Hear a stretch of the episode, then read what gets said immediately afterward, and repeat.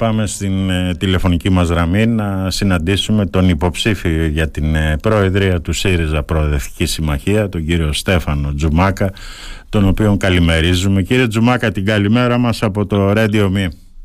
Καλημέρα κύριε Στίγαζη, καλημέρα σας. Λοιπόν, ε, κύριε Τζουμάκα, έχουμε εισέλθει στην εποχή της ε, βαρβαρότητας ως κοινωνία και σας ρωτάω βέβαια με αφορμή τον θάνατο του 36χρονου στο λιμάνι του Πειραιά. Κοιτάξτε τώρα, ε, δεν είναι ακριβώς έτσι. Έχουμε ζήσει και πιο βάρβαρες περιόδους. Ναι. Αλλά υπάρχει μια κατάσταση όπου δεν υπάρχει πολιτική κυβέρνηση και υπάρχουν ασυντοσίες και αφαίρετες και περιπτώσεις και καταχρήσεις σε δημόσιες αρχές. Λοιπόν, αυτό είναι μια μορφή αυθαιρεσίας και κατάχρησης εξουσίας που συνέβη, αλλά στα πλαίσια έτσι μιας παράλληλης άποψης με τη δική σας που θα μπορούσα να πω ενός ατομισμού γενικότερα όπου δηλαδή τα αφήνουμε όλα, τα βλέπουμε, τα ανεχόμαστε και δεν βάζουμε ένα stop. Γιατί αν είχαμε βάλει ένα stop δεν θα είχαμε και κυβέρνηση του κ. Πλουσιτάκη. Πάει βαθύτερα το πράγμα. Και επίσης πρέπει να σας πω δεν θα είχαμε να κυβερνούν τη χώρα ε, οι ιδιοκτήτες της χώρας δεν υπάρχει κυβέρνηση στη χώρα αυτή, όπως και σε άλλες χώρες. Δεν υπάρχει πολιτική κυβέρνηση. Αυτό το πρώτο θέμα που έβαλε η ιδιότητά μου είναι να ξαναγυρίσει η δυνατότητα να κυβερνούν πολιτικά οι κυβερνήσεις που εκλέγονται από τα λαό και από τα κοινοβούλια. Πώς σχολιάζεται αλήθεια αυτή τη δήλωση που έκανε ο Υπουργός Ναυτιλίας, ο κύριος Μιλτιάδης ε, Βαρβιτσιώτης, που ούτε λίγο ούτε πολύ εξίσουσε το θύμα με τους ε, θήτες; Ε, δεν βρίσκω τίποτα παράξενο. Έχουμε κρίση πολιτικής, δεν έχουμε πολιτική κυβέρνηση. Διάφοροι παράγοντες λένε τις απόψεις τους. Για να μπορέσουν να δικαιολογήσουν την αυθαιρεσία των δημόσιων αρχών. Παλιά τέχνη αυτή. Παρακμή. Παρακμή. Ε, δηλαδή δεν υπάρχει πολιτική ηγεσία. Δεν υπάρχει ηγεσία η οποία να θέτει κανόνες και λειτουργίες έμπρακτα στις δημόσιες αρχές. Όπως είναι ας πούμε ε, η μεταφορά των πολιτών ε, με τα πλοία. Έτσι, είναι σαφή πράγματα αυτά. Έχουμε δηλαδή μια χαλάρωση, ανοχή των, ε, των ε, αυθαίρετων και καταχρηστικών λειτουργιών ευρύτερα το δημόσιο. Για παράδειγμα, στο Βόλο ε, τα μέσα ενημέρωσης λένε πετάχτηκαν τα ποτάμια και με, δεν απο, αποσιώπησαν την πιο σημαντική είδηση που είναι ότι βρήκαν λέει δύο μεγάλα ρέματα καινούργια. Όχι. Ναι. Τα είχαν μπαζωμένα τα ρέματα. Και τα ανέχτηκαν οι δήμοι, τα ανέχτηκαν οι περιφέρειες, τα ανέχτηκαν οι κυβερνήσεις. Μάλιστα. Και τώρα ήρθε το ξέσπασμα. Το ίδιο στον Εύρο με την καταστροφή. Τα ανέχτηκαν γιατί υπήρχαν πολιτικές αποφάσεις κήρυξης αναδάσωσης, δεν αναδασώθηκαν ποτέ. Είναι απλά τα πράγματα. Λοιπόν, αν υπάρχει δηλαδή, αν χρειάζεται κάτι στην πολιτική από άποψη ουσίας είναι να δούμε μια σειρά από πράγματα από την αρχή.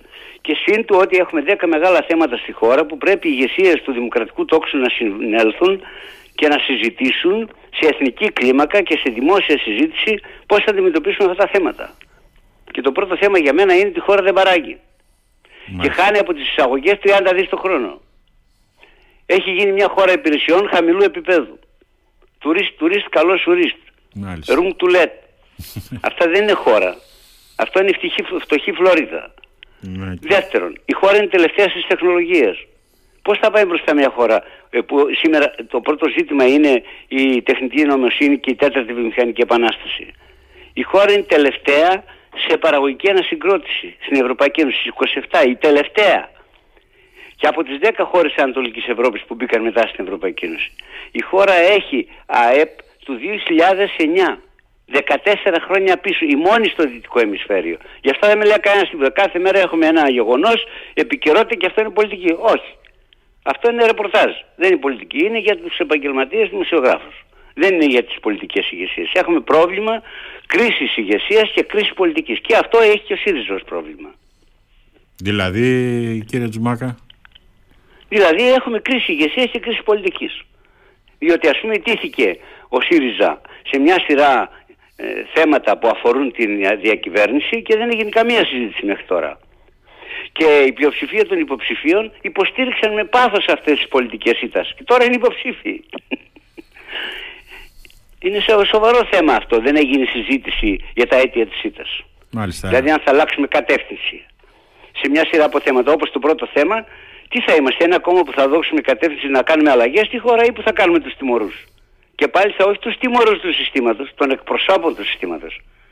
Γιατί έχετε και εκεί στο νησί σας κάποιους τιμωρούς; Δεύτερον, θα ασχολούμαστε όλη μέρα με τον αντίπαλο ή πρώτο θέμα είναι που θα πάμε στη χώρα; Τρίτον, θα είμαστε συνεπείς ότι λέμε θα έχουμε παλινοδίες ο ένας υπουργός θα λέει το ένα και θα λέει και το αντίθετο και θα είναι και για να ηγηθεί; Τέταρτον, μεγάλα κόμματα του 30 και 35% ψηφίζουν απλή λογική και δημιουργούν αστάθεια στη διακυβέρνηση; Αυτά είναι σοβαρά θέματα. Καμία συζήτηση.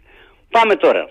Τι θέλουμε, να εκλέξουμε μια ηγεσία που να σταθεί πολιτικά όρθιη σε ένα κόμμα, ένα. Να οδηγήσετε νίκη στις ευρωεκλογές, δύο. Και να πει στον Κυριάκο στο τέλος τετραετίας, παρακαλώ πηγαίνετε. Εδώ έχουμε μια λογική ότι κάθε μερίδιο να βγάλει έναν υποψήφιο. Ο συσχετισμός του δυνάμεων που το λέγαμε παλιά στην αριστερά. Μάλιστα. Αυτό δεν είναι η πολιτική ηγεσία που να ενώνει πολιτικά και να οδηγεί πολιτικά σε εξέλιξη. Μάλιστα τώρα για να έρθουμε και τις, ε, στις διαδικασίες του κόμματός σας για την ε, Κυριακή όπου εκλέγεται νέο πρόεδρο μετά την αποχώρηση του Αλέξη Τσίπρα. Κατά γενική ομολογία αρχικά το ενδιαφέρον για αυτή τη διαδικασία ήταν ε, σχετικά υποτονικό μέχρι που ήρθε η υποψηφιότητα του Στέφανου Κασελάκη και ζεστάθηκε η όλη υπόθεση. Βρίσκεται ότι τελικά ο κύριος Κασελάκης είναι δημιούργημα των μέσων κοινωνικής δικτύωσης τα οποία από ό,τι βλέπουμε ξέρει να τα διαχειρίζεται απόλυτα ή δημιούργημα κύκλων όπως έχετε δηλώσει πρόσφατα. Λοιπόν, δεν θα ήθελα να ασχοληθώ με το συγκεκριμένο θέμα. Αυτό είναι ένα φαινόμενο το οποίο είναι οργανωμένο, ναι. γιατί έχει συμφέροντα πίσω από αυτό. Ναι. Έτσι, και το δεύτερο είναι που καλά κάνουν τα μέσα ενημέρωσης και κάνουν το κακαρέζι βουγιουκλάκι κάθε μέρα και διαλύουν και εκφυλίζουν την πολιτική και το δημόσιο διάλογο. Αυτό δεν είναι πολιτική. Αυτό είναι για επίδειξη μόδας. Ναι. Ε, δηλαδή δεν υπάρχει κάτι πιο παρακμιακό και ναι. Μάλιστα. Εννοείται και, και δεν έχει σχέση με το προοδευτικό κίνημα αυτό. Αλλά δυστυχώς τα μέσα ενημέρωσης κάνουν να κάνουν τη δουλειά τους, θέλουν να κάνουν εκτροπή από την δημόσια συζήτηση, ναι. να αλλάξουν την ατζέντα και να, να δείξουν σε κατάπτωση τον πολιτικό βίο μιας χώρας. Και δεν είναι τυχαίο αυτό που συνδέεται με το ότι οι Έλληνες πολίτες στις προηγούμενες εκλογές είχαν τέτοιο επίπεδο αποχής που είχε να ξαναδεί η χώρα από το 1974. Ναι. Γιατί υπάρχει ένας κόσμος που λέει τέτοιοι είναι όλοι, όλοι οι ίδιοι είναι, μακριά και μπαίνουν σε ιδιώτευση. Ό,τι χειρότερο. Αντί να μπουν μπρος να μπουν μπροστά να τα αλλάξουμε. Μάλιστα.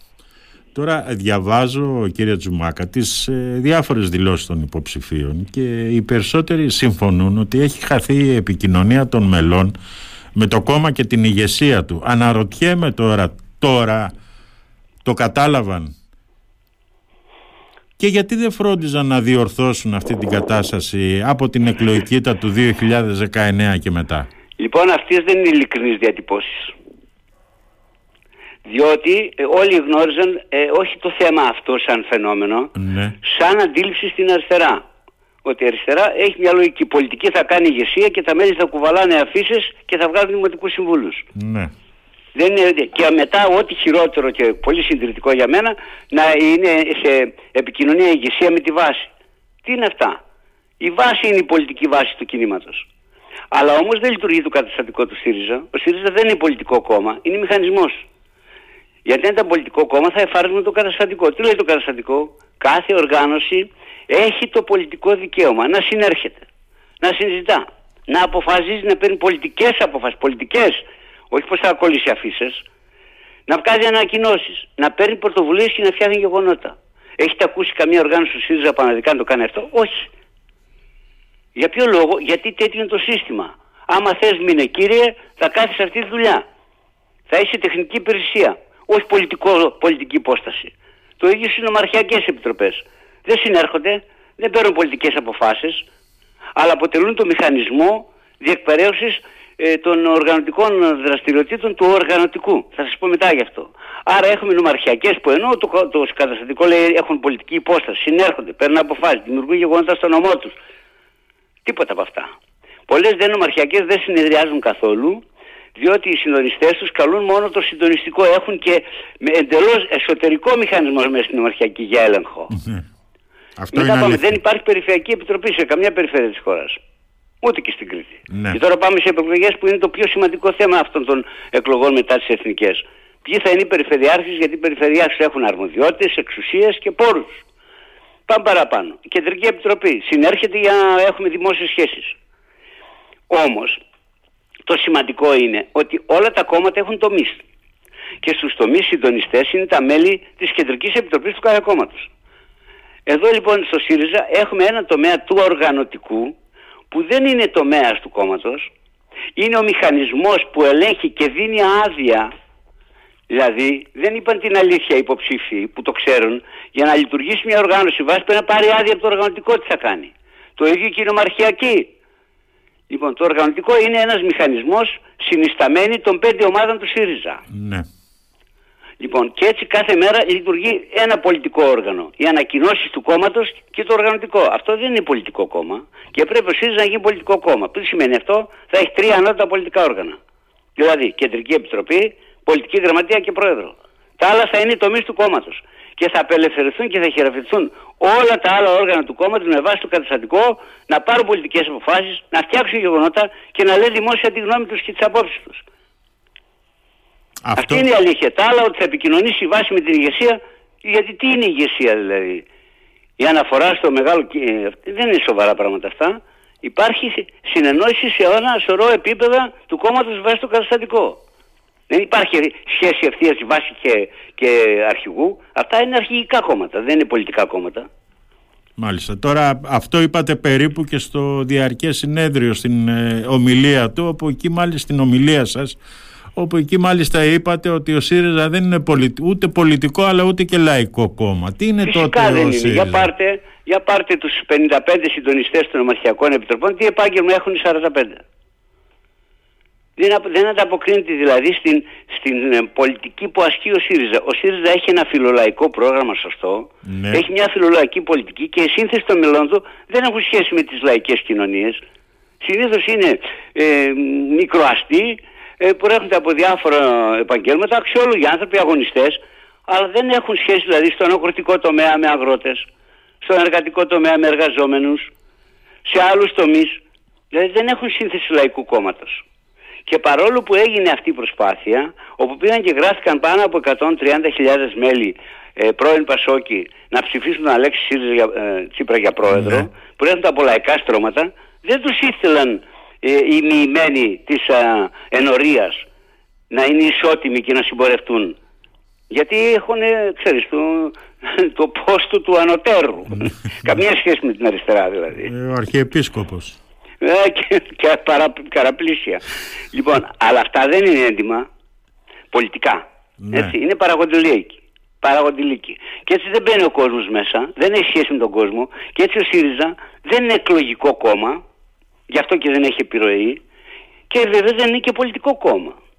Και δεν είναι και λαϊκό κόμμα. Έχει, δηλαδή είναι, έχει κρίση το κόμμα αυτό.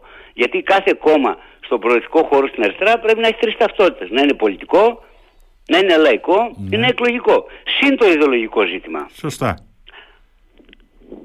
Υπάρχει περίπτωση κύριε Τζουμάκα να δούμε στο ΣΥΡΙΖΑ να σπάνε οι μηχανισμοί και οι τάσεις πολλοί εκπρόσωποι των οποίων τώρα το τελευταίο χρονικό διάστημα βλέπουμε ότι μοιράζουν ε, τοξικότητα με άρθρα τους και αναρτήσεις τους στα μέσα κοινωνικής Λοιπόν, δικτύωσης. εσείς βλέπετε το δάσος και χάνετε το, το βλέπετε το δέντρο και χάνετε το δάσος. Το δάσος θέλει διάλυση του ΣΥΡΙΖΑ και ΙΤΑ. Ναι, Γι' αυτό και προωθεί ορισμένους υποψήφιους. ναι, Αυτοί προωθούνται και από ένα μέρος του ΣΥΡΙΖΑ και από την επιχειρηματική τάξη. ναι, Ξέρετε τι λέει επιχειρηματική τάξη; Έχουμε δύο επιρροές μέσα στο ΣΥΡΙΖΑ. Ναι. Το έχουμε συζητήσει στην πολιτική γραμματεία του ΣΥΡΙΖΑ και έχουμε πει ότι επε- ε, προσπαθεί και επεμβαίνει η διαπλοκή και η επιχειρηματική τάξη μέσα στο ΣΥΡΙΖΑ για να καθορίσει ποιος θα εκλεγεί πρόεδρος. ναι, Για να ελέγξει εξελίξεις.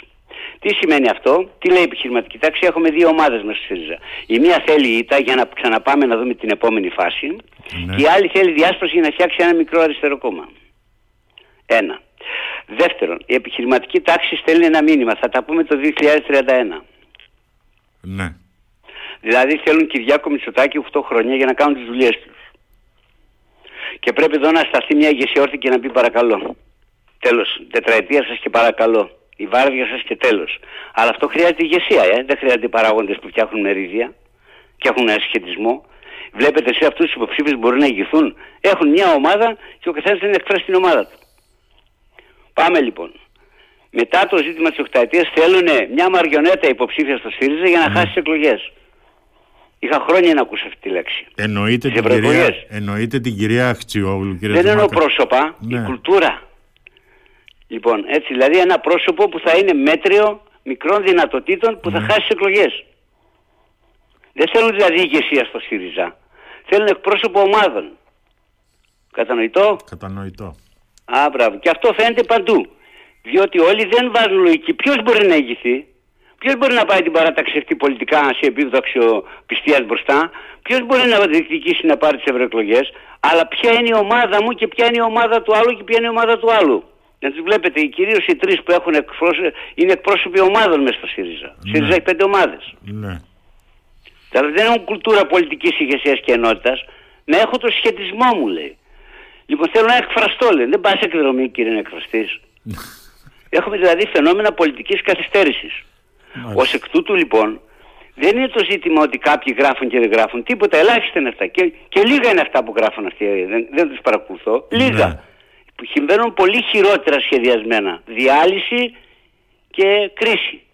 Και ήττα. Και επιλέγουν και τα ανάλογα πρόσωπα. Και επίσης η επιχειρηματική τάξη και οι καναλάρχες λένε και θέλουμε, για το σημαντικό γι' αυτό και θα το δείτε σε εξέλιξη, ενσωμάτωση του προοδευτικού χώρου στο σύστημα ε, πλην του ΚΚΕ.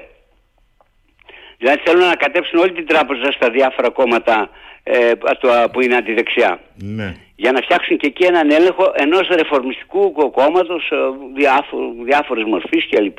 Ναι. Και να βάλουν θέματα ποιος θα είναι των ηγεσιών σε αυτό το χώρο κλπ.